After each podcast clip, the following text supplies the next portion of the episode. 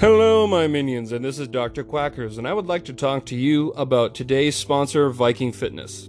Viking Fitness is currently running a sale for his online training camp. It's a 10 week program for only $100. That's $10 a week to help yourself become a better you, whether you are wanting some help getting that summer bod or starting a journey of renewal. Viking Fitness will help you. Go to VikingFitnessNH.com and click Contact. Use code word DUCK to receive an additional discount. Also, go to Todd Norseman on Facebook. Thank you and have a good day.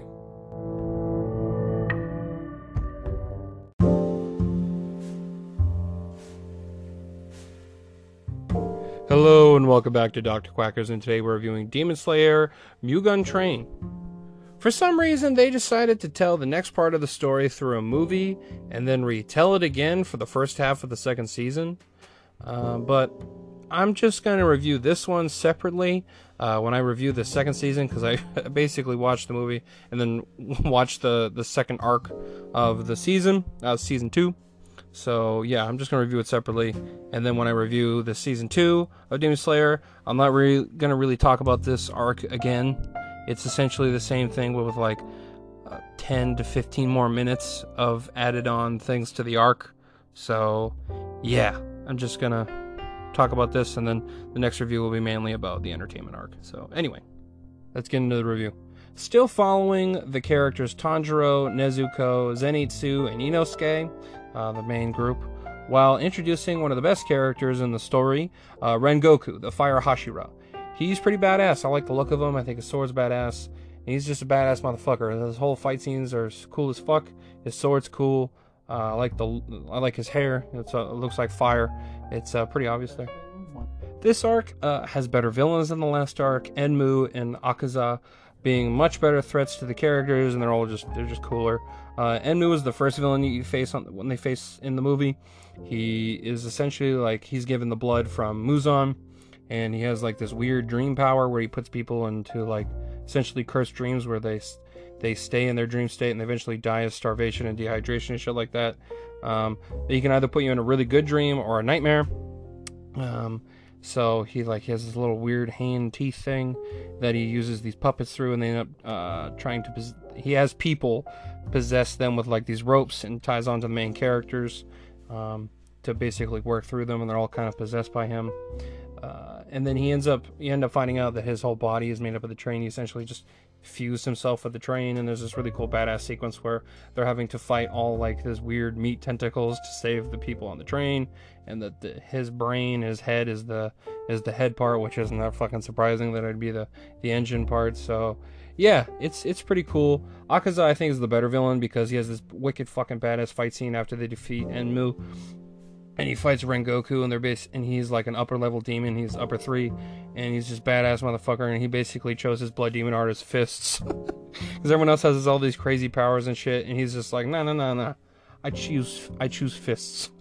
So him and Rengoku have this super badass fight. It's definitely a highlight of the movie, and also I really like that whole arc that Rengoku gets. You get a little flashback and how he goes and how he how how it ends for him is really cool. I like it a lot, and uh, it is a character that I was kind of surprised that the, they ended it the way they did. Um, I won't say for sure because it's a it's a newer movie, and I'd prefer if you'd see it. And if you're just getting into Demon Slayer, it is a relatively big spoiler what happens with the characters. So, yeah, if you want to give it a watch, yeah, I think you should watch it.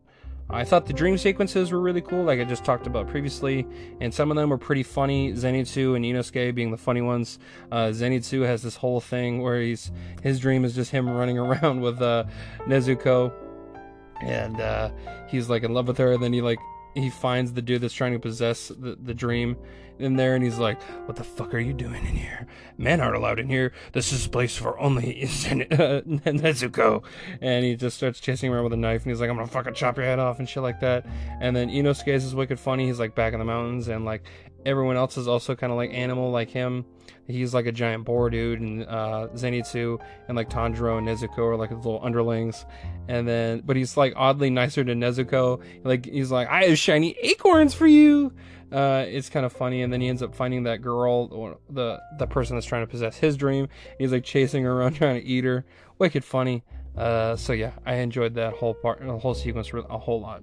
The animation is a little bit better than the first season, but I don't think it's drastically different. I think the only time where it really shows off the huge differences are with the fire breathing, uh, the the fire forms, or you want to fucking call it, the total concentration. Uh, with Rengoku, it looks super fucking badass. Uh, yeah, overall the action I think is what really makes the the animation look better than the previous season. I just think the action is I don't know, just it's just better. It's cooler, more fun to watch. Maybe it's because there's high level demons doing it, and there's high level like demon slayers going at it, so they just fucking ramp that shit up to 100. It's uh, it's pretty cool, and I like it a lot. So yeah. The only real thing I can maybe say is a critique. Uh, they the story with Rengoku is sped up quite a bit. You don't really get to know him too much. You get to know him a decent amount to where you care about him. But anything past that, you don't really get a whole lot of. It's he's kind of more set up for like the rest of the characters, like specifically the introduction of Tengen and his and uh, Rengoku's younger brother and father. More of that side. Uh, come to find out that uh, Tanjiro's breathing is not fire breathing. He doesn't know what it is, but it's like he everyone thought it was fire breathing. So that is kind of where it leans in more. I mean, the movie does pick off right where the first season ended. Them getting on the train, like at the ending of the f- uh, first season. So, yeah, that's pretty much it. Uh, it's a it's a good movie. I like it a lot. I thought it was super entertaining. Shit like that. So, I give this movie an eight out of ten. I think it's as good as the first season. Um, maybe I would have liked this a bit more if I waited to watch season two. Maybe I would have given it a nine if I didn't like this the entertainment uh, district arc a whole lot more than this one. Um, but uh, wasn't a whole lot more. This is still really good, but uh, yeah, it's it's good, and I do enjoy it, and I do think it's an eight out of ten, just like the first season. So yeah, I hope you enjoyed this review. If you did, I reviewed season one, and I reviewed a decent amount of other anime, so you want to go check that out. It's highly appreciated. Also, drop a follow, whichever app you're streaming through. That way, you get a little notification next time I post a review. And I hope you're having a good fucking day.